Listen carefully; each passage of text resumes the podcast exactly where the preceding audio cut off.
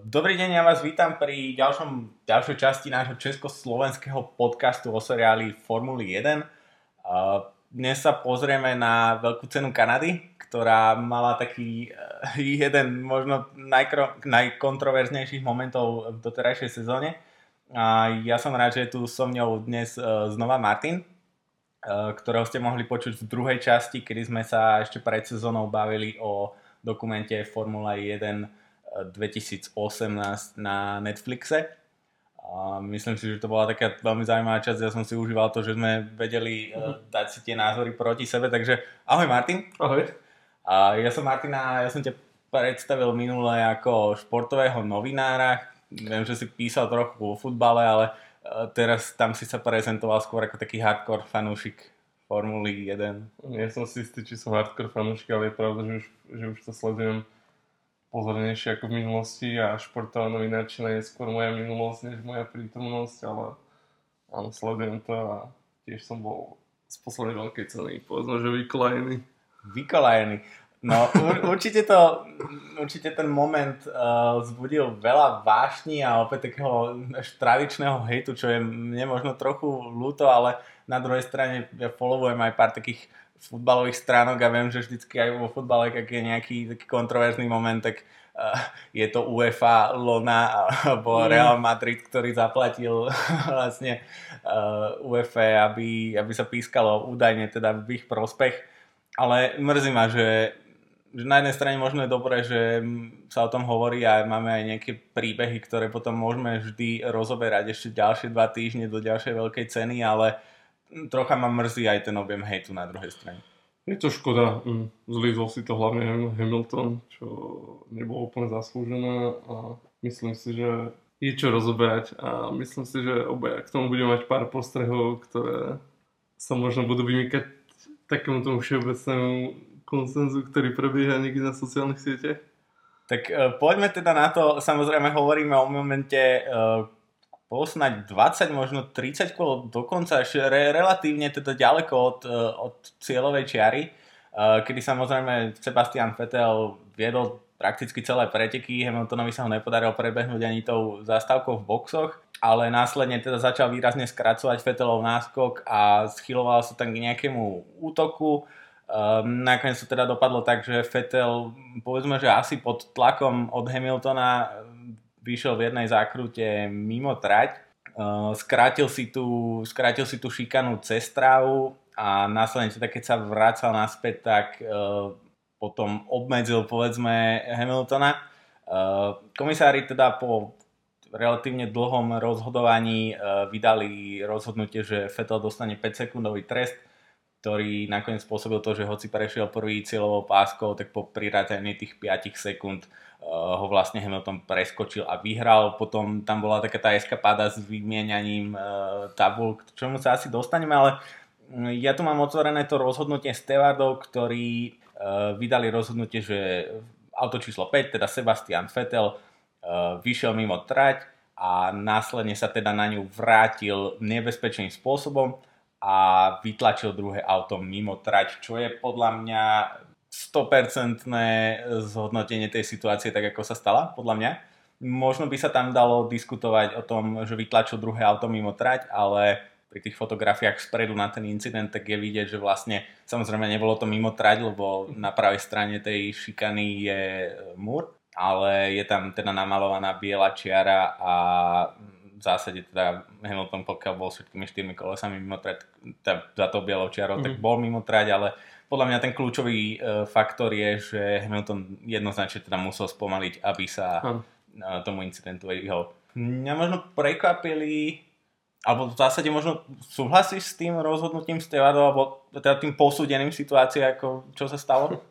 U mňa to bol taký vývoj. V prvom momente samozrejme nik, nikdy nechceme rozhodnutý šampionát, všetci chceme vidieť boj, konečne vyzeralo Ferrari Ferrari. Um, potom som si to nechal trošku odložiť v hlave a zmenil som názor. Začal som to vnímať ako nejakú šedú zónu, ako nejaký incident, ktorý nie je úplne vyjasnený v pravidlách, že čo sa, čo sa za také okolnosti má úplne urobiť. A neskôr, keď som si pozal ďalšie, ďalšie zábery, ešte viac som si to nechal odležať, veľa som nad tým premýšľal, tak myslím si, že to bolo správne rozhodnutie. Je to škoda, že to muselo prísť. Um, otvára to možno, povedal by som tak, povedal by som tak, že bolo správne, že Vettel dostal najmenší možný trest. Otázkou je, či by sa nemalo niečo urobiť s tým systémom trestov. Dostaneme sa k tomu, e, my sme o tom diskutovali už včera vlastne, keď sme si písali po pretekoch. Mm. A ja by som ale povedal, že mňa akoby potešil ten prístup Hamiltona v tom, že on keď tam samozrejme bolo oznámené, že Vettel má ten 5 sekundový trest, tak mu mm. stačilo dokružiť uh, za Vettelom na druhom mieste, ale ja mám pocit, že on jednoznačne sa snažil tie preteky vyhrať priamo na trati, že on napriek tomu že mu stačilo dokružiť na druhom mieste, tak akoby uh, možno si aj uvedomoval celú tú kontroverznosť toho a jednoznačne mm. chcel, chcel, to vyhrať priamo na trati, aby vlastne vymazal nejakú tú, tú, tú nepríjemnosť a tie pohľady fanúšikov, čo za mňa klobok dole, teda mm-hmm. ako sa k tomu postavila, že aj v situácii, kedy samozrejme uvidel ten šampionát, tak snažil sa to dostať na trati. To je, to je niečo, za čo ja Hamiltona uznávam po nedeli. Uh-huh. Uh, určite, myslím si, že obaja, obaja majú to pretekanie v krvi a myslím si, že až, až keď obaja ukončia kariéru, tak úplne oceníme, že čo, čo vlastne títo dvaja dokážu.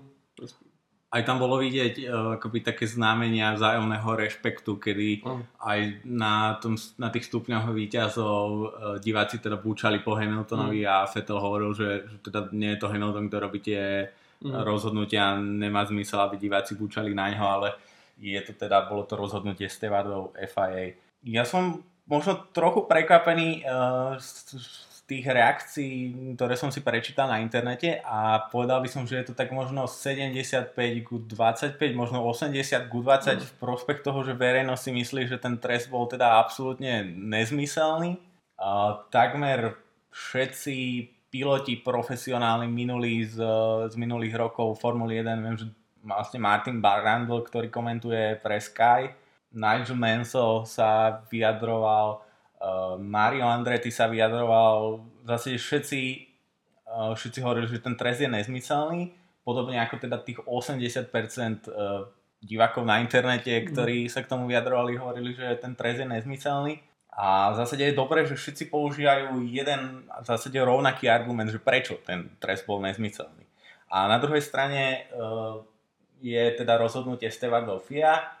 Je tam, povedzme, že môj názor a z tých profesionálnych pilotov je tam snáď len uh, Nico Rosberg, ktorý uh, má svoj YouTube kanál a tam teda povedal mm. nejaké svoje argumenty, že prečo ten trest by mal platiť a ja sa s ním teda stotožňujem, čiže Čiže v zásade, keď sa k tomu, keď si to rozoberieme, tak budeme mať len tie dva argumenty proti sebe. Mm-hmm. No a v zásade ten argument, že prečo je trest nezmyselný od všetkých snad profesionálnych pilotov a od tých 80% divákov je, že áno, Fetel vyšiel e, mimo trať, priznávajú dokonca aj, že sa na to trať vrátil e, nebezpečným spôsobom, ale akoby argumentujú tým, že on to auto nemal pod kontrolou, že sa šmíkal vlastne po tej tráve, potom vlastne ešte preskočil cez obrubník, čo ho nakoplo a mal problém to auto chytiť. Čiže v zásade, áno, teda skrátil si trať, áno, zablokoval Hamiltona, ale auto nemal pod kontrolou, tým pádom nemal dostať trest a to je niečo, čo povedal e, vlastne Nico Rosberg, že, že so what, že auto nemal pod kontrolou a je to niečo, čo, čo si vlastne myslím aj ja. Povedal by som, že ten argument, že Vettel auto nemal pod kontrolou, tým pádom nemal dostať trest, je pre mňa invalidný a úplne irrelevantný. Neviem, ako to, ako to vnímaš ty. E, ja to vnímam možno skôr z toho hľadiska, že Fetel sa v... tí komisári, to, to nie sú ľudia, ktorí sedia tak ako my pri televízore a vidia tam zábery troch kamier. Sú to ľudia, ktorí majú k dispozícii telemetriu, sú to ľudia, ktorí majú k dispozícii xx záberov, ktoré my v živote neuvidíme. Uh-huh. A prirovnal by som to možno, možno teraz konkrétne k hokeju je tam podľa mňa jedna taká paralela. Bol to zápas Švedsko-Lotyšsko, teraz na majstrovstvách sveta. Ja to skrátim. Lotyši nejak tes, pár minút pred koncom, ak sa neviem, vyrovnávali na 4-4 a riešilo sa tam, či tam bol offside. Bola to tak hraničná situácia, on to vyzeralo, že to bol offside, ale tým, že si rozhodcovia nemohli byť nás, oni si mo- mohli byť na 90% istí, že to offside bol, ale keď tam nebola tá 100% istota, nemohli jednoducho učiniť jednoznačné rozhodnutie. niečo ako v prípade, že je vsietený gól a ty si myslíš, že ten puk je jednoznačne e, začiarov, ale nevidíš ho, lebo ho skrie bránka. Čiže v momente, kedy síce všetci vieme, že je to gól, ale nemáš 100% dôkaz, tak by si to netrestal. Ale takéto rozhodnutie musí byť plné 100% dôkaz v športe. Lebo F1 nie je show, F1 je šport. Mhm. Potrebujete 100% dôkaz, aby ste mohli urobiť rozhodnutie. A ja verím, že tí komisári, bez hľadu na to, kto tam bol, a môžeme sa baviť o tom, že by to mohlo byť možno transparentnejšie a viac komunikovať o to, o to, to kto tie veci rozhoduje, tak neverím tomu, že ak by ste neboli na 100% istí na základe všetkých dát, ktoré mali, ktoré nikto z nás nevidí o vine Fetela, tak by to rozhodnutie neurobili. Mm. Je to možno aj Formula 1 možno, možno sa dostáva do také fázy, že to začína byť možno troška show miesto športu a, a napriek tomu v tomto momente spravil čisto športové rozhodnutie na, na základe nejakých faktov a preto nemám dôvod o tom rozhodnutí pochybovať bez ohľadu na to, čo si o ňom v srdci myslím. Áno, ja som zachytil, možno to, čo hovoríš ty, e, zachytil som články, že komisári ešte eviduálili aj telemetriu a aj nejaké iné zábery zo CCTV kamier na okruhu, nie teda len z tých, ktoré sú v televízii a dokonca oni rozhodli, že alebo teda spomínali, že sú si akoby istí, že Vettel potom návrate na trať e, spravil korekciu volantom, to auto mal pod kontrolou a potom akoby otvoril to riadenie, aby, aby vlastne Hamiltona zablokoval a že keby, keby chcel, tak mu vie nechať miesto, aby e, okolo neho Hamilton prešiel. Tak e, to, vie, to vedia asi len Nia a Vettel. To môžeme asi, asi len hádať, asi sa asi len konšpirovať, ale možno, že to bol pretikársky inštinkt ja by som to Fettelovi nevyčítal. Ak, ak som dá niečo vyčítať, tak je to tá chyba, ktorú urobil v tej šikane, lebo za, počas celých pretekov neviem, či som videl nejakú jazdickú chybu, takú výraznejšiu, okrem Fetela. Ja, ja som presvedčený o tom, že bol to jazdický inštinkt a som presvedčený, že, že Fetel mohol tú zatáčku prísť akoby uším oblúkom, aby, eh, aby tam nedošlo k tomu obmedzeniu Hamiltona a teda myslím si, že Hamiltona trochu zámerne alebo teda takým automatickým inštinktom mm. obmedzil, mm. ale ja sa v tom nechcem zamotať, pretože uh, podľa mňa to, či, uh, či on Hamiltona zablokoval alebo nie, alebo či to spravil na schvál alebo nie, tak uh, podľa mňa to, znova hovorím, že je to irrelevantné, pretože ten trest, uh, ten, on dostal ten trest za to, že vyšiel mimo trať a pri návrate uh, na trať to spravil nebezpečným spôsobom a uh, doslova teda uh, auto číslo 44, teda Lewis Hamilton musel take invasive action, teda musel spraviť nejakú akciu, mm-hmm. skočiť na brzdy, aby odvrátil kolíziu. A to je podľa mňa niečo, čo, čo absolútne stačí. My sa nemusíme, podľa mňa, nemusíme diskutovať o tom, či to Vettel spravil na schvál alebo nie. Mm-hmm. Jednoducho uh, vyšiel mimo trať, Hamilton musel zabrzdiť a jednoducho to je 5 sekúnd, pretože my... Mm, ja, ja to beriem tak, že Hamilton ho donútil k chybe, tlakom, uh, Vettel si skrátil trať a v tom momente buď ho mal Vettel pustiť pred seba, alebo mu nechať miesto, aby ho Hamilton obišiel a jednoducho Hamilton musel nabrzdiť, takže je to, je to oprávnený trest a mhm. my môžeme diskutovať o tom, že či, či Vettel mal auto pod kontrolou alebo nie, ale to je podľa mňa opäť irrelevantné, lebo ten trest je za to, že Hamilton musel skočiť na brzdy a to, či, to, či mal Vettel to auto pod kontrolou a mohol spraviť niečo inak, alebo nemohol niečo spraviť, jednoducho to, to nie je tá diskusia. Tá diskusia je, že mm-hmm. Hamilton musel spraviť nejakú akciu na odvrátenie nehody a to jednoducho stačí na tých 5 sekúnd. A diskusie o tom, či, či Vettel mohol niečo spraviť alebo nie, tie nie sú na mieste, pretože zoberme si napríklad nehodu veľkú spa pred pár rokmi, keď Grožan napálil mhm. všetkých mm-hmm. v prvej zatáčke a potom za to dostal e, trest štartu v niekoľkých pretekoch následujúcich, tak jednoducho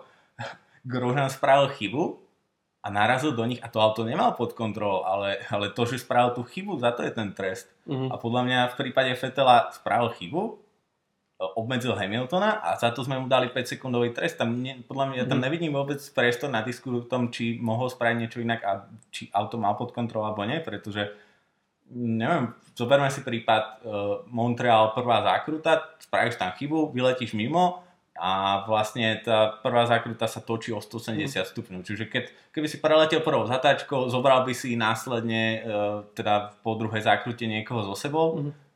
je to tvoja chyba, nemal si auto pod kontrolou, ale nemôžeme sa baviť o tom, že ne, nemáš dostať trest. Mm-hmm. Rozumiem. Ja iba tak rozmýšľam, čo by sa stalo, keďže sa Vettel vrátil na trať nejakým bezpečným spôsobom, Hamilton okolo neho prefrčal, že čo by bola téma dneska. Dneska by sme mali takisto veľkú tému. Dneska by sme mali tému Vettel už nie je Vettel. Ale ja by som to bral ako najsprávnejšie riešenie, pretože za mňa Hamilton donútil Vettela k chybe, vyvíjal na ho tlak, Vettel spravil chybu a tá chyba ho stála preteky. Jednoducho ak by sme to nechali plávať, ak by sme nedávali žiadne tresty, tak Vettel by si skrátil šikanu. Na základe toho skrátenia šikany by získal nejakú výhodu a vyhral by preteky. Takže mm-hmm. a, a, a mohol by to robiť prakticky v každom kole, tak ako to robil Grožan, myslím, v Španielsku, kedy sa nedokázal zmestiť do tej prvej šikany, takže e, neustále si vlastne mm-hmm. skracoval tú trať, ale na základe toho skrátenia trate sa držal vpredu. Nie, tiež by sme mu dali trest, mhm. pretože skrátil si, skrátil si šikanu, na základe toho sa udržal pred pilotom za ním, v tomto prípade ešte je to vypuklejšie o to, že Hamilton musel skočiť na brzdy, tak mm-hmm. jednoducho dávame tomu pilotovi, uh, pilotovi trest a samozrejme, že ma mrzí, že Vettel nevyhral a uh, mm. nie som vôbec žiadny Hamilton fanboy a chcel by som, aby Ferrari vyhralo preteky a aby vyhralo ešte veľa pretekov, aby bol ten súboj naj, čo najtesnejší o titul, ale jednoducho objektívne mm-hmm. za mňa to bola chyba, ovplyvnil Hamiltona, ktorý musel skočiť na brzdy, takže, takže 5 sekundový trest je za mňa, za mňa úplne oprávnený. Mm, povedal by som, že trest je oprávnený. Nie som si istý jeho výškou, mm. Ale komisári nemali v tomto prípade inú možnosť a je super, že sa vďaka tomuto otvorí tá téma do budúcnosti tomu sa dostaneme. Ja mám ešte jednu poznámku. Uh, napríklad v poslednej zákrute číslo 14, to je tá typická mm-hmm. šikana z Wall of Champions na pravej strane, tak uh, vlastne keby si si tú šikanu skracoval týmto, týmto štýlom, aby si si ju chcel skrátiť, nedobrzdil si hocičo, tak je tam predpísaný spôsob, akým musíš obísť uh, žltý kužel, ktorý je na konci a ten vlastne piloti musia obísť tak, že by ho mali uh, po pravej strane, čiže je vlastne zabezpečené to, že ty si síce skrátiš tú šikanu, ale strátiš dostatočne veľa mm-hmm. času, aby to bolo akoby také objektívne. No a v momente, ak by Fetel si skrátil, alebo hoci kto by si skrátil šikanu tam a neobyšiel by ten kúžel správnym spôsobom, mm-hmm. teda získal by časovú výhodu, tak je, Stevadi hovorí o tom, že okamžite by teda udelili 5 sekundovú penalizáciu. A myslím, že ešte jedna taká šikana je e, v Montreale, ale teda tam je zmena to, že tie šikany sú vyasfaltované. Tu sme mm. mali šikanu, ktorá bola akoby na tráve, ale za mňa platí to, že Vettel si skrátil, skrátil si tú šikanu, uľahčil si ten prejazd a len na základe toho, že ju neprešiel správne, e, si udržal to prvé miesto pred Hamiltonom a ako hovoríme, e, trest je zrejme oprávnený. Mm, asi Aj keď teda zrejme sme v menšine celosvetovej aj profesionálnych pilotov. Ty si spomínal, že Stevardi vlastne dali najmiernejší trest 5 sekúnd, ktorý nič, nič miernejšie sa nedá, okrem teda napomenutia, ktoré nič nerieši, potom sa dá dať 10 eh, sekundový trest dodatočný, uh-huh.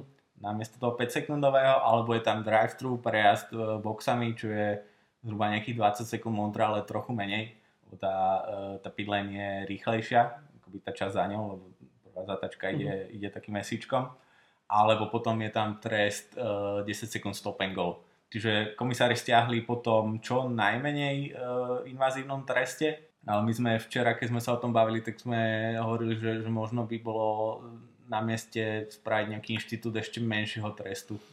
Áno, ako, ak mám byť úplne úprimný, tých 5 sekúnd je možno aj adekvátny trest, len tam sa treba pozrieť na, na kontext, jednoducho išlo, áno, hovorí sa, že za každých okolností by mal byť, by sa mali situácie posudzovať rovnako, neviem, či s tým úplne súhlasím, pretože neviem, zase môžeme to prirovnať k futbalu, uh, tiež ľahšie dáte červenú kartu v 80. minúte ako v prvom, pri prvom zákroku v zápase, alebo ľahšie už dáte za stavu 2-1 ako za stavu 7-0, keď už nič nejde. To je, to je veľká téma, že či vlastne uh, Stevardi akoby mali trestať, lebo uh, chceli sme konečne vidieť víťazstvo Ferrari, ale uh, neviem, akože asi by sa dával ten trest jednoduchšie, ak by to bolo možno opačne, alebo ak by Ferrari vyhralo 2-3 preteky tento rok. Alebo mm. aspoň by tie vášne neboli také vypuklé, ale si myslím, že by tu mala byť nejaká objektivita. Takže... Ako, mm, z môjho pohľadu by bolo úplne ideálnym riešením v tejto situácii mm, jednoducho povinnosť, aby Vettel pustil Hamiltona pred seba. Zostali by sme pri pretekaní, uh, Hamilton by Vettel by stratil ešte viac času, než stratil. Uh, Hamilton by dostal, dostal svoju výhodu, ktorú si po tom incidente povedzme, že zaslúžil a mal, mal byť vpredu. No, toto je veľká vec, ktorú hovorí, že ja 100% s ňou súhlasím. Lebo napríklad ja som veľký fanúšik uh, série IndyCar americkej a tam, tam toto, čo hovoríš, úplne 100% bežne sa upravuje, lebo tam akoby o tých trestoch e, nerozhoduje trojica stewardov, ale je tam jeden riaditeľ pretekov, alebo podobne je to aj vo formule, je tam je jeden riaditeľ pretekov, ktorý má to konečné rozhodnutie a práve v IndyCar sme niekoľkokrát videli, že takáto sporná situácia jednoducho bolo povedané týmu cez vysielačky, že pilot číslo 1 musí pustiť pilota číslo 2 pred sebou. Mm. Nastala tá výmena a pekne keep going, e, jazdíme ďalej. A to je niečo, čo Formula 1 nemá, aj keď e, myslím si, že v minulosti za Charlieho Whitinga sme sa párkrát toho dočkali, lebo Charlie mal nejakú takú vlastnú autoritu a párkrát, myslím, že v minulosti sme párkrát videli, že ako by Charlie povedal, že, že vymente pozíciu, inak to ide s Stewardom. Mm-hmm. Ale nie je to niečo, čo bolo akoby, akoby také, že objektívne alebo niečo, čo, čo malo svoje miesto v tom zozname pravidel. Aj keď teda dialo sa to, že v minulosti sme párkrát videli presne toto, čo hovorí, že vymente si pozície a ideme ďalej a nemusíme ísť na všetky tie tresty a myslím si, že by sme sa toho mali držať, alebo že by to malo byť aj nejaký inštitút pravidel, že malo by, malo by sa, nemali by byť proste tých 5 sekúnd e, časovej penalizácie by nemal byť najmenší trest, ale mali by sme nejak mať priestor uplatniť zdravý rozum a myslím, že práve toto, že tá výmena pozícií eh, by, to by ideálne riešilo celú túto uh, diskusiu a bolo by to fér a mm-hmm. preto by vlastne mal ešte uh, priestor na to sa vrátiť pred Hamilton na nejakom ďalšom súboji. Mm-hmm. To je ako pre mňa osobne sú tieto časové tresty um, úplne to podľa mňa zabíja preteky. Ako OK, je, te, je ťažké dať niekomu malý trest, ako zdržať človeka na 5 sekúnd, ako zdržať človeka na 5 sekúnd navyše. Okay. Je správne, že je tam taký malý trest, ale z môjho pohľadu to zabíja takéto pretekanie. Nechc, nechcem sa pozerať na jednotlivé rozostupy a pozerať sa na to, mm, či to vyjde, či to nevyjde. Chcem vidieť jednoduchú súboje na trati. OK, uh, ja si myslím, že v minulosti, kedy mali sme ušiu tú škálu trestov, ktoré sa dali dostať, tak uh, sme sa rozhodovali, že či, či pilota dáme na drive-thru prejazdom mm. uh, boxov a to bolo akoby už úplne, úplne zabilo nejakú tú férovosť, takže ja si myslím, že ten 10 sekundový a 5 sekundový trest, že v určitých momentoch to je akoby objektívnejšie, pretože v určitých situáciách a incidentoch tých 5 sekúnd je akoby uh, fair, podľa mňa. Uh-huh. Tých 5 sekúnd je niečo, čo, čo rieši uh, to, že vymení vlastne tie pozície pilotov tak, ako by mali byť. Ale presne to, čo hovoríš ty, že ja som za to, aby sme mali ešte inštitút nižšieho trestu ako toho 5 sekundového a ten by mal byť nejaký inštitút zdravého rozumu mm. a vlastne tí stevardi by mali mať nejakú variabilitu e, použiť trest, ktorý nie je presne v pravidlách. V tomto prípade by to ideálne riešilo to, že Feto by musel pustiť Hamiltona, mm. lebo tým by sme vlastne vymazali to, že Hamilton musel brzdiť a nebolo by to také invazívne a Feto by mal, mal miesto, mal by ešte šancu mm-hmm. znova tie preteky vyhrať a predbehnúť Hamilton. Dobre, tak neviem, že tým sme asi pokryli, uh, pokryli tento incident, aj keď uh, som zvedavý na tie ohlasy, že či pár ľudí si unsubscribe tento, uh, tento podcast, pretože jednoznačne je to teda menšinový názor, ktorý fakt z tej obce pilotov zastáva asi len Nico Rosberg, ktorý môžete si to kľudne pozrieť na jeho kanály, on, on hovorí v zásade to isté a on to spomína ešte jednu vec, e, kým sa posunieme, je, že či Fetel nie je náchylný na tie chyby. A že či, či opäť nie je hlavným dôvodom tejto diskusie, že jednoducho Fetel spravil ďalšiu chybu. Neroztočil sa síce, ale bola to ďalšia chyba, ktorá mm. ostala preteky. To som v podstate už naznačil, že ak by sa nešiel tento incident, tak by sa riešilo to, že Fetel to opäť pokazil. To, je to tak nejak v úzadí, no. Akože nie je to taká vypuklá chyba, ako keby sa znova roztočil. Ako nie je to vypuklá chyba, ale, ale je, to, je to ďalšia chyba, ktorá Hamilton nebol, Hamilton nebol čestne za ním. On myslím, nebol ani do sekundy za ním v tej chvíli. Ja mám pocit, že ho stiahoval, že to vyzeralo, že budeme mať súboj. Stiahoval ho, vyzeralo to, že sa dostaneme do súboja, ale jednoducho nebol mu nalepený na zadnom krídle. Skôr, a... skôr po tom incidente, keď, keď sa to stalo, tak som mal pocit, že v tom momente ako by Vettel ožil a Hamilton začal strácať. Takže keď bol vyhlásený ten 5-sekundový trest, ja som si dokonca myslel, že, že aj je to dobré, lebo obával som sa, že Hamilton bude, uh, bude akoby strácať a že je tam ešte nejaká možnosť, aby strátil viac ako 5 sekúnd. Čiže... Tak vyzeralo to, že Hamilton sa trošku trápil, keď už bol nalopený na Fettelovi. Bol rýchlejší, ale keď, keď už sa dostal k nemu, tak tam to nejak úplne nešlapalo. Ale... Je, to, je to veľká otázka, že či by Hamilton mal šancu prebehnúť Fetela na trati nebyť toho incidentu, alebo... Eh, Podľa mňa áno, ale to si môžeme len domýšľať. Môžeme si to len domýšľať, lebo práve na rovinkách je Ferrari mm, nad Mercedes v tejto chvíli. Ale vrajme sa k tých chybám Fetela, pretože tých chyb je jedno, jednoznačne viacej ako na strane Hamiltona. On rozbil auto v piatkovom tréningu, kedy narazil do jednej z, z bariér a ulomil vlastne zadné zavesenie a to bola jeho prvá chyba od Brazílie 2017, kedy eh, v kvalifikácii skončil v bariére. To znamená, že alebo prvá taká chyba, kedy by rozbil auto. Uh-huh. A to ešte aj bola chyba v piatok, kedy vlastne nič sa nerieši. Jednoznačne Hamilton jednoducho tie chyby nerobí a pri Fetelovi by nám nestačili ani dve ruky, aby sme ich narátali za posledných 12 mesiacov. No, Fetel pôsobí, ako, ako by bol v nejakom zvláštnom stave, v nejakej depre, neviem, ako to pomenovať presne, ale od toho Nemecka to proste nefunguje a možno, že, možno, že potreboval nejaký impuls, možno, že toto bude ten impuls, ktorý ho po ktorom sa zdravo nasadí, lebo áno, Vettel to v sebe má, všetci vieme, že to v sebe má, má je to štvornásobný majster sveta. Je, je teda pravda, že v červenom aute, ktoré nestíha na Mercedes sa tie chyby asi robia ľahšie ako v, v aute, ktoré ide ako pokola a bez problémov vyhráva všetky preteky po všetkých stratiach. Čiže to, že to Vettelové Ferrari nemá na ten Mercedes je možno dôvod, prečo je Vettel viac pod tlakom. Čo samozrejme ne, ten fakt, že tých chyb je priveľa. Mm, Vettel je výborný jazdec. To, hmm. akože, to si myslím, že nemôže nikto spochybniť, ale veľmi momentálne v stave, kedy nefunguje absolútne nič. Príde, príde ako v stave, stave Grožana, Grožan je v tom stave celú kariéru. Vettel je v tom stave od, od minuloročného Nemecka a jednoducho to sa to s ním ťahá a um, ja neviem, rozmýšľam, čo by mohol pomôcť nejaký sabatikal ročný alebo no začína sa nejaká... skôr ako sabatika ročný sa začína ob, ob, objavovať informácie o tom, že Fetel by možno si dal sabatikál nastalo, že by jednoducho kvitol tú svoju kariéru, hoci má ešte zmluvu na ďalší rok.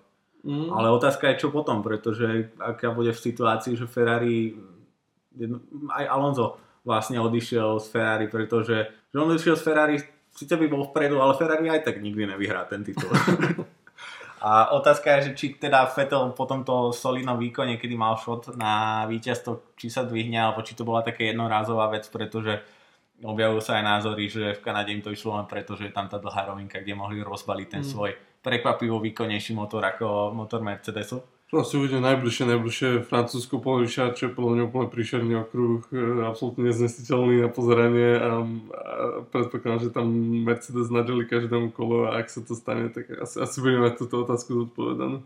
A mimochodom, čo si myslíš o tom, čo Vettel previedol uh, potom, ako, ako prišiel do boxov? Pretože jeden pohľad na to je, že fajn spravil nejakú uh, show a je teda absolute hero, ktorý na seba zobral tú pozornosť kamier a neviem, môj pohľad je možno opačný, že to bola taká šaráda, ktorá asi úplne možno nemala takú dôstojnosť, ako by mala mať. Hoci chápem, že samozrejme dobre bol násrdený, ale vrátil by som sa k tomu, že to nebolo prvýkrát, lebo napríklad uh, prichádza mi na, na um Baku snad 2017, kedy tam bol ten kontakt s Hamiltonom, kedy si Vettel mm-hmm. myslel, že Eh, že ho Hamilton vlastne breakcheckol za safety carom a potom spravil niečo, čo eh, mi rozum neberie, jednoducho vyšiel si tam mimo Hamiltona a na do neho narazil pod safety mhm. carom, mm. čo podľa mňa je niečo, za čo mm, mal dostať čiernu vlajku okamžite, pretože takýto uh, dashcam ruský road rage, to je niečo, čo fakt v, v GP tu sme videli za to vylúčenia z, z víkendu. Ale, ale dostal by som sa k tomu, že prišiel mi na um teda Fetel, ktorý vybuchol v Baku, potom mi prišiel na um Fetel z Mexika, kedy hučal do uh, vysielačky off Charlie a uh, po jednom z rozhodnutí. A teraz si opäť myslím, že to bolo niečo, čo, za čo mal dostať možno nejakú takú provokatívnu pokutu pár tisíc eur, aby, aby to vlastne FIA ukázala, že toto nepatrí na takúto pôdu, podľa mňa. Neviem, neviem poprvé, čo si to... V tomto prípade úplne rozumiem obidom stranom. Ja, ja rozumiem, že bol násrdený, ale jednoznačne ja si myslím, že, že na takejto úrovni by športovec asi mal trochu viac ovládať tie svoje emócie. Áno, ne, nehovorím, že, že je to niečo hrozné a že, že za to Fetela proste odsudzujem, že, že sa nevie ovládať a kontrolovať. Ja by som bol úplne v pohode s tým, že dostal by 5000 eur pokutu a mm. aby sme vlastne ukázali, že to je niečo, čo nemá mm. miesto. A potom samozrejme Fetel opäť by som mu považoval za jedného z najlepších pilotov. A, áno, e, na druhú stranu nie sú práve toto tie veci, ktoré robia tých sú takými charizmatickými, nie sú také tie špecifické povahy, práve to, čo nás priťahovalo na Jamesovi Huntovi a podobne. Chápem, je to, je to niečo, na čo sa dobre pozeralo v tej televízii. Spomenul si nejaká rozberka, ktorý sa mi podstate asi zdieľa názor, ale podľa mňa on je presne príklad toho, čo znamená nulová charizma z tohto ohľadu. To je jednoducho podľa doslova ľudský robot, ktorý je proste naučený všetko robiť perfektne, všetko má jednoznačne nalinkované a čo je možno aj dôvod, prečo má tak málo fanúšikov. Jednoducho Uh, ako by mu chýbala nejaká taká osobnosť. Rosberg je presne, uh, toto som si o ňom myslel a fakt, že v tom roku, kedy vyhral titul, tak som fandil uh, Hamiltonovi trochu tak tajne, pretože uh, presne toto som si o Rosbergovi myslel, že to niečo to nemá nulovú charizmu a, a mm-hmm. proste nezaujímal ma ten pilot. Ale potom ako skončil tú kariéru a ja sledujem jeho YouTube kanál a on vlastne snaží sa investovať, snaží sa mm, akoby venovať rodine a celý ten jeho, akože, totálne som na neho zmenil ten, ten názor a uh, neviem, či sleduješ jeho YouTube alebo nie, ale, no, ale, akože, som videl, ale... Potom, potom ako odkryl to svoje, uh, ten svoj život, tak považujem ho dokonca, by som povedal, že je taký jeden zo svojich vzorov v tom, ako akoby on dosiahol, čo chcel a teraz sa vrhol na kariéru číslo 2, kedy je vlastne profesionálny mm. investor a, a snaží sa mm. robiť niečo zle. A dokonca, dokonca chápem aj, uh, fakt som si myslel, že to, že skončil s kariérou, že to taký prejav slavostva, ale, ale chápem, totálne sa na ňo zmenil ten názor, ale mm, to tak ako v podstate, a podľa mňa to počerkuje to, že to človek, ktorý robí všetko perfektne. Áno, ako role model alebo ako vzor je podľa mňa Maxu totálne ideálny a možno všetci by sa mali snažiť žiť taký život, aký žije Rosberg, ale z takého toho športového, z takého toho hľadiska tých osobností, ktoré milujeme, tak Jediný chýba. taký výbuch uh, Rosberga bolo to hádzanie šiltovky. uh, je, to, je to niečo, na čo sú opäť tie dva podlahy, že asi chceme vidieť nejaké tie emócie, na druhej strane možno to bolo trochu veľa Mňa, mňa zaujalo, alebo teda tak sám seba som sa pýtal, že či Fetel v tom rante, v tom behu preč mimo kamer, že či on vlastne sa stihol odvážiť, čo je jedna z povinností.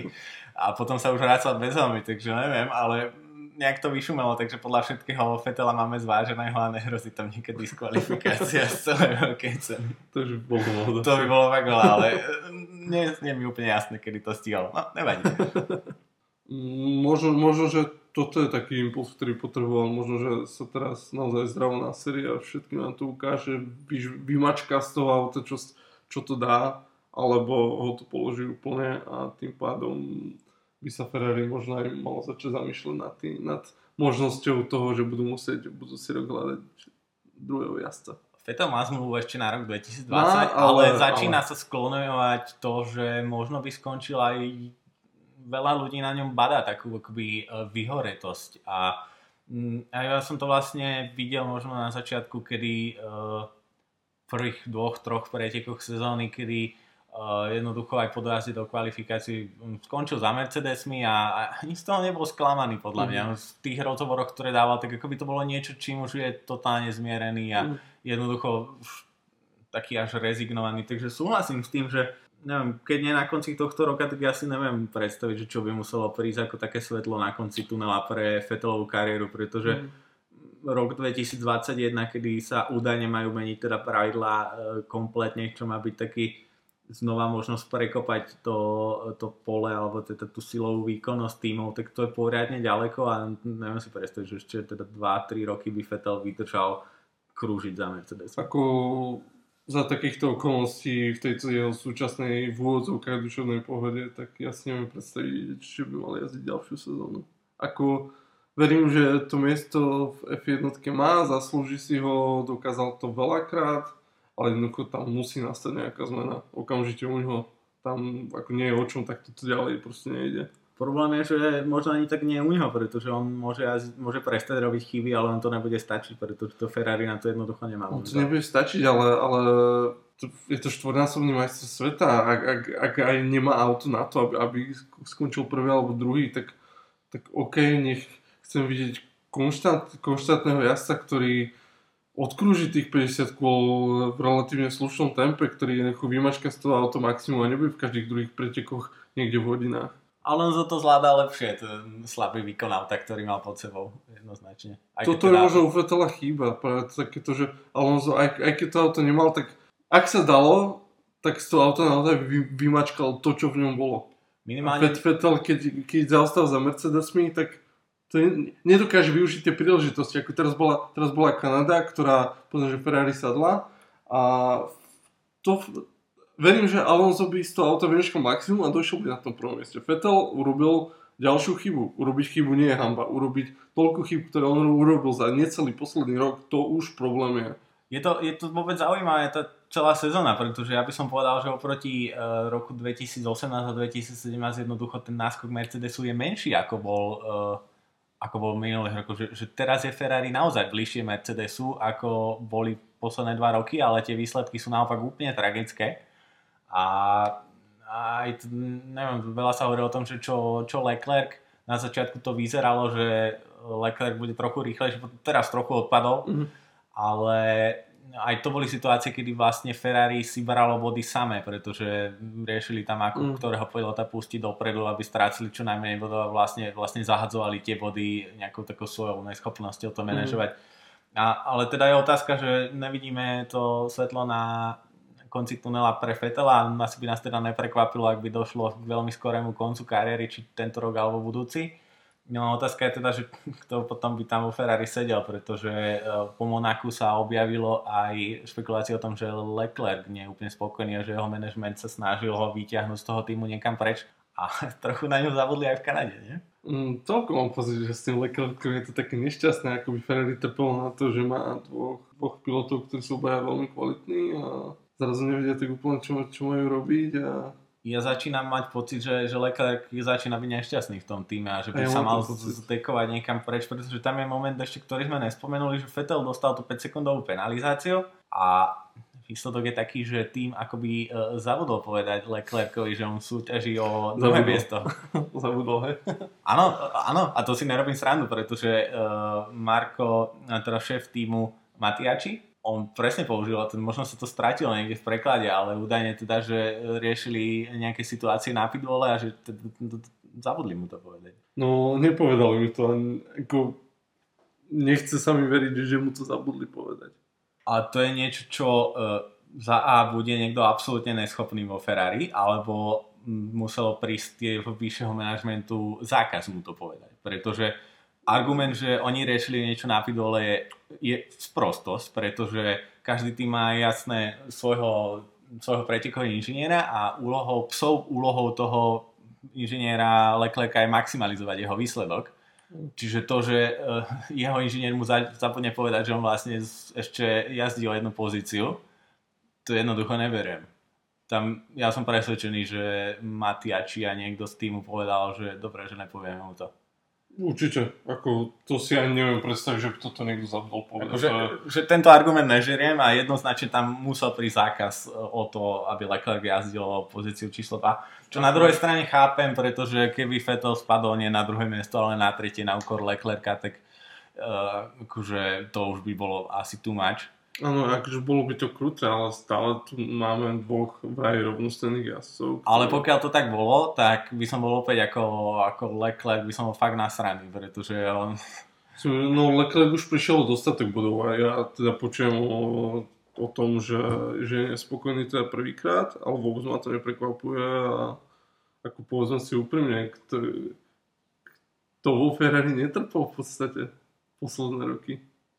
Snad len Kimi, lebo tomu je to všetko jedno. A zrovna ja si myslím, že, že pomaly už teda Ferrari by malo začať hrať na budúcnosť na toho Leclerca, alebo Vettel tam nevydrží mm, ja som Ferrari celkovo, celé to talianské vedenie, ja mám pocit, že tam mus, musia sa nejak zbaviť toho také tie hrdosti prehnanej, takéhoto nezdravého ega a pripustiť si, ja mám pocit, ako keby si tam nikto nechcel úplne pripustiť, že my to vlastne robíme zle. Ferrari mal najlepšie výkony v čase, kedy to tam šéfoval Charles Brown, čo je angličan, takže... No, asi Brown, by... Todd. A to isté, to isté podľa mňa Williams, že tam jednoznačne Williams sa dvihne len v momente, kedy tam príde niekto z externého prostredia do manažovať, pretože to už je veľké trápenie. Je, je, teda, je teda veľká otázka, že ak by Vettel naozaj odišiel a ak by možno odišiel aj Leclerc, ktorý tam nie je spokojný, tak ako by, to by vlastne jazdil za, za Ferrari. Otázka je, že keby Vettel chcel odísť z Ferrari po tej veľkej frustrácii, tak kam by išiel? Do Red Bullu asi nie. Asi nie.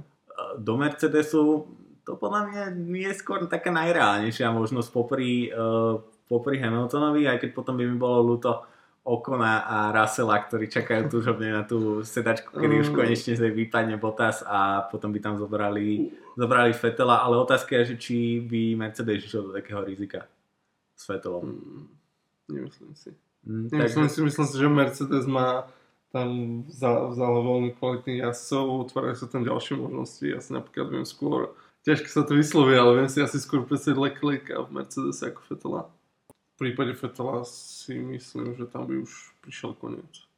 Ja súhlasím, myslím, súhlasím. Už, ak, ak, skon, ak sa rozhodne z Ferrari odísť, tak to bude aj koniec jeho kariéry a potom eh, by tam boli otvorené dvere pre Leclerca, čo by dávalo zmysel, ale ešte potrebuješ obsadiť jednu pozíciu druhého pilota a podľa mňa Ferrari je na tom podobne ako Red Bull, že tá akadémia je trochu prázdna, pretože v Bčku sa oberuje Raikkonen, ktorý naspäť určite nepôjde a je tam Giovanazzi, ktorý je zrelý na výmenu.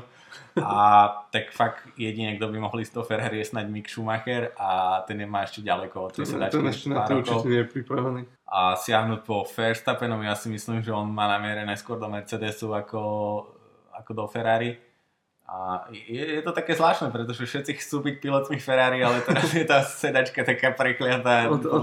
otázka je, či si tam vieš predstaviť Hamiltona teoreticky. Niekde na sklonku kariéry. Uh, nie. nie? Je, jedine, že by si chcel dokázať niečo, ale myslím si, že tam by bol veľký problém o tom, aby ho vôbec prijali talianskí fanúšikovia, aj keď by to teda, ja si myslím, že nie, nie, lebo veľa sa skloňuje o tom, že Hamilton nebude roky uh, vo Formuli 1, pretože vlastne dosiahol všetko, čo chcel. A ja si myslím, že pokiaľ by on Mercedese, kde má najväčšiu šancu na to vyrovnať ten rekord Michaela mm. Schumachera, tak on zostane v tom Mercedese, kde je rád, mm. kde je šťastný, kde mu vyhovuje prakticky všetko a ísť do Ferrari, do Talianska mm-hmm. je... je mm. A ani som nikdy nezaznamenal, že by bol nejaký sen, že by mal nejak, nejak uh, pri srdiečku horiala myšlienka jazdiť na Ferrari, čo mal uh, Leclerc a prešlo ho to pomerne skoro asi. Každopádne veľká cena Kanady mala ten jeden najväčší headline, ktorý sme rozobrali na začiatku, ale uh, zaujímavé možno bude aj presiť tie výsledky ďalej. Uh, na štvrtom mieste bol Bottas, ktorý podľa mňa začína padať tam, mm. kde sme ho čakali. Myslím si, že Bottas, je bez debaty, toto bude Bottasová posledná sezóna v Mercedese No. Ja v to dúfam, pretože je tu Okon a je tu Russell, ale tak ako, tak ako mal Bottas dobrý štart a vyzeralo to, mm. že práve on bude vyzývateľ eh, Hamilton, tak zrejme bolo jasné už uh, na začiatku sezóny, že Hamilton sa ešte iba rozbieha. Hamilton, nikdy som nebol jeho fanúšik, vždy, vždy keď bojoval o titul, fandil som jazdcovi, ktorý išiel proti nemu, ale to je momentálne najlepší jazdec tejto generácie a myslím si, že zaslúži, zaslúži si tých 5 titulov a bude si zaslúžiť aj ten 6. Bottas teda určite stačil a to vyzeralo, že dokonca v kvalifikáciách je lepší ako Hamilton, ale teraz sa nejako rozšíril ten eh, jeho, tá jeho strata na 29 bodov a myslím si, že už to začne tam hrať aj nejaká psychika, začne tam mm. hrať tá otázka, že či si zaslúži sedačku na ďalší rok a ja nevidím Bottasa, že by pokračoval v tom tých dobrých výkonoch. Takže jednoznačne asi Bottas mal skončiť vyššie ako na štvrtej priečke. Piatý bol Max Verstappen, ktorý je za mňa asi 10 lomeno 10 túto sezónu. Nespravil jedinú chybu. Max. Vynikajúco ide fakt. A ja len na porovnanie uh, Gasly je 8 a to štartoval uh, teda výrazne vpredu. Pred, uh, Verstappen ho dokázal vlastne na tempo predbehnúť. Že od, od Gaslyho ni, ni, nikto nemôže očakávať, že sa vyrovná Maxovi. Ako to, to nebola téma ani pred sezónou, ale on mu za celé preteky je nevidí na zadné krídlo pomaly. Jednoducho to je o dva levely iný výkon a si myslím, že Gasly potrebuje ukočiť to trápenie čím skôr a to nehovorím teraz o konci sezóny, to teraz hovorím o letnej pauze. Je tam badať trochu zlepšenie, Gasly ho minimálne už nerobí chyby uh, v tých vode výkon, víkendu a dokázal sa kvalifikovať povedzme, že tam, kde patril uh, výkonom toho Red Bullu, ale v pretekoch to bola úplná tragédia, on skončil za oboma Renaultami, čo, a hlavne skončil za tímovým kolegom, ktorý mu, tam je rozdeleného kola medzi nimi mm-hmm. mimochodom a štartoval pred ním, takže ty jednoznačne opäť uh-huh. a otázka je teda, že Gasly, či sa s ním rozlúčiť, ale otázka je, že čo potom po letnej prestávke, či tam dať kviata. Ten, ten rozdiel v tempe Red Bullu a tým, týmami za nimi je tak veľký, že ja si myslím, že tam nemajú extra čo stratiť, lebo Gasly, Gasly pra, on pravidelne bojuje s tými týmami za sebou, on dá sa povedať, že bojuje s týmami z druhej ligy. Horšie už by nemôže. Ja si myslím, že žiadna, žiadna výmena by jednoducho tomu týmu neuškodila. Tam jednoducho moc sa dá len získať momentálne. Je, je to zrele na výmenu, uh, je to možno škoda, pretože Gasly bol možno niečo ako Stoffel Vardan, že absolútna superhviezda, ktorá jedno, sa z nejakého dôvodu proste nechytila. Uh-huh. Otázka je teda, že koho z tej akadémie Red Bullu, ktorá teraz práve neprekypuje uh, talentami. No, ako... Jedine Kviat, ale potom, potom koho do Toro Rosso, pretože fakt tých pilotov tam nie je. Už je to také trápenie, že Marko by sa mal zamyslieť nad tým, ako, ako doplniť zásoby. Proste. Určite by som mal zamyslieť do budúcnosti, ale myslím si, že riešenie výmeny Kviat Gasly, ako povedzme, že dočasné riešenie, je úplne to najlepšie, čo môžu teraz urobiť. Áno, lepšie ako, myslím, ako pokračovať v tomto trápení. Asi myslím, že aj album ukázal pár dobrých výkonov a je to skôr príjemné prekvapenie pre mňa.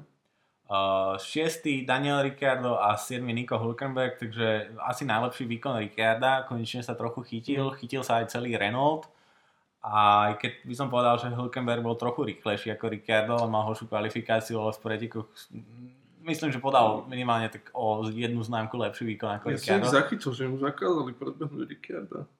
To neviem, ale... On ho doťahoval na konci a prišiel, prišiel, prišiel pokyn, aby sa jednoducho vzdialil. Hulkenberg s tým mal problém, chcel mm. to robiť aj tak. Nakoniec sa teda prispôsobil, ale... Ale nemám s tým asi nejaký problém, pretože to je typická situácia, kedy máš pilotov na 6. To, mieste, na 7. To... Eh, zbereš 14 bodov a aby si niektorý z nich pohľadkal Lego, že porazil týmového mm. kolegu, tak nestojí to, pretože ako tým nezískaš tie body navyše. Z pohľadu týmu to chápem, áno a rozhodne teda hlavne na 6. na 7. pozícii, ak by to bolo pódium dobré, ale fakt akože na mhm. bodoch mm. mimo pódia zbytočné riziko a Hülkenberg. Jasne. Myslím, že. Otázka je, že či Renault dokáže tu e, ten výkon zopakovať e, práve vo Francúzsku, pretože sa obávam, že Renault ide veľmi taký low drag e, setup a to znamená, že oni idú teda minimum prítlaku a pokiaľ prídu nejaké okruhy so zatáčkami, tak môžeme ich opäť vidieť tam, kde boli mm. uh, minulé Monaco, čiže úplne mimo vodou no, na tempo. No to je to, to tým, že Kanada je tak trošku špecifická, inak je to môj obľúbený okruh. Si myslím, že až v ďalších pretekoch sa ukáže, či to taká nejaká objektívna realita. To je jeden z tých, po ktorých siaham eh, na simulátoroch. Je, je to Austrália, alebo je úplne vždy na vrchu toho zoznamu. Čo, potom... čo Logi pozná, lebo keď začína sezónu, tak miliónkrát obkružil už. Potom myslím Kanada a Monza, pretože tam je málo zákrut, je to taký jednoduchší okruh. 8. Gaslyho sme spomenuli a posledné body je 9. Stroll a 10. Daniel Kviat. Um, tam to myslím, že Kviat 10. miesto také maximum pre Toro mhm. Rosu. Konečne sú to aspoň nejaké body. Uh, na rozdiel od Albona, ktorý tam prišiel predné krídlo, mm. uh, takže aspoň jeden bod pre uh, Kviata, ale 9. Lance Stroll doma, dva body, čo na to hovoríš? Na to, čo si o ňom myslím, išiel neskutočne. Ako podľa mňa, ja to otvorene poviem, pre mňa ten chlapec tam nemá čo robiť. Ale v posledných pretekoch mi vytrel zrák a pre mňa bol jasný. Samozrejme, Stroll veľa sa hovorí o tom, že je platený jazdič, že tatko mu kúpil tú sedačku a podobne. A veľa sa hovorí o tom, že on mal snad nejakú neskutočnú 11 uh, pretekovú sériu, kedy nepostupil uh, z prvej časti mhm. kvalifikácie. Mm-hmm. Nie som si presne istý, ale jednoducho, že nedarí sa mu v tých kvalifikáciách. A na druhej strane ja si myslím, že on je kvalitnejší pilot, ako, že určite to nie je ten typický platič, že nejaký talent tam je. A na druhej strane on nie je to prvýkrát, čo on tak vyskočil. Myslím, že v Baku tam snáď bolo aj nejaké pódium alebo štvrté miesto uh, minulý rok. Áno, uh, on bol v roku 2017 bol na pódium a to bol ten moment, kedy ho Bottas predbehol na, na cieľovej rovinke. Takže neviem, podľa mňa tam má, má to miesto ale uvidíme, no. Ty teda no, nemáš. To, to, to sa asi nezhodneme, no. A... ale išiel, išiel parádne. 11. Carlos Sainz, uh, jeho kolega Lando Norris nedokončil. Ja dám taký trochu prepad McLarenu. Trochu možno áno, povedať, že Sainz... Norris na začiatku sezóny vyzeral, že je výborný, potom... Teraz má návrh trochu Sainz. Už nie je úplne ono. Sainz... Uh, Sainz je pre mňa asi najpríjemnejšie prekvapenie sezóny možno keďže pokiaľ viem, tak Red Bull si vybral medzi Sainzom a Gaslym. Vyzerá to tak, že urobili zlé rozhodnutie. No ale kto teda je na zostup, zostupnej tendencie, tak uh, je asi Alfa Romeo Giovanazzi 13. Uh, myslím, že to úplne prvýkrát, čo dokázal poraziť týmového kolegu Räikkönen 15. Mm. Trochu nechápem, čo robí kým v posledných pretekoch. Mm, ja celkovo Sauber asi najsympatickejší tým v poli.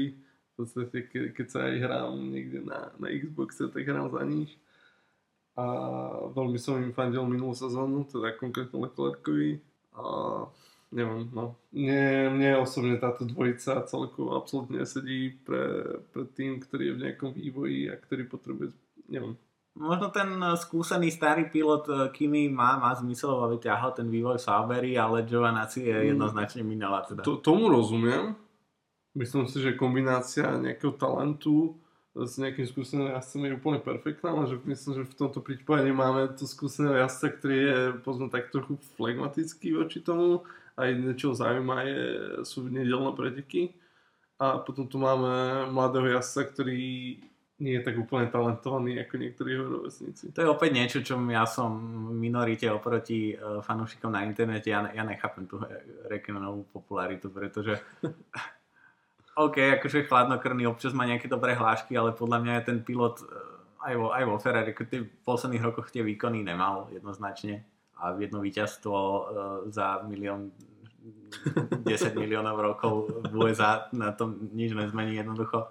A podľa mňa ten pilot nemôže byť ani zaujímavý nejakého PR pohľadu. A ne, nechápem to. A teda dobre, z toho PR pohľadu je zaujímavý, pretože fanúšikovia ho milujú. Ale nechápem prečo, pretože ja ako šéf týmu zoberiem, kým ho na nejakú PR akciu a on mi tam povie dve vety, tak neviem. Nechápem toto, ale nemusím, nemusíme rozumieť všetkému. Uh, ale Giovanazzi podľa mňa najslabší pilot spomedzi celého pola. Uh, a priznám sa, že úplne nechápem, ako skončil 13. pred Raikkonenom, pretože pamätám si, že tam sa točil v prvej zákruti opäť. Ja, Giovinazzi takisto zrovna výmenu. Asi tá výmena nepríde v strede ročníka, ale Uh, myslím podľa si, že to mohla. začiatok aj koniec jeho formule v kariéry. Po, podľa mňa by mohla. Ja, ja, môj typ je, že Giovanazzi tam po lete už bude mať iné, iné starosti. A, a kto miesto neho? To si mi nedal ako otázku. ne, neviem, kto tam je v tej akadémii. Možno Mick Schumacher myslím, že nemá dostatok bodov na super licenciu, ale neviem, neviem.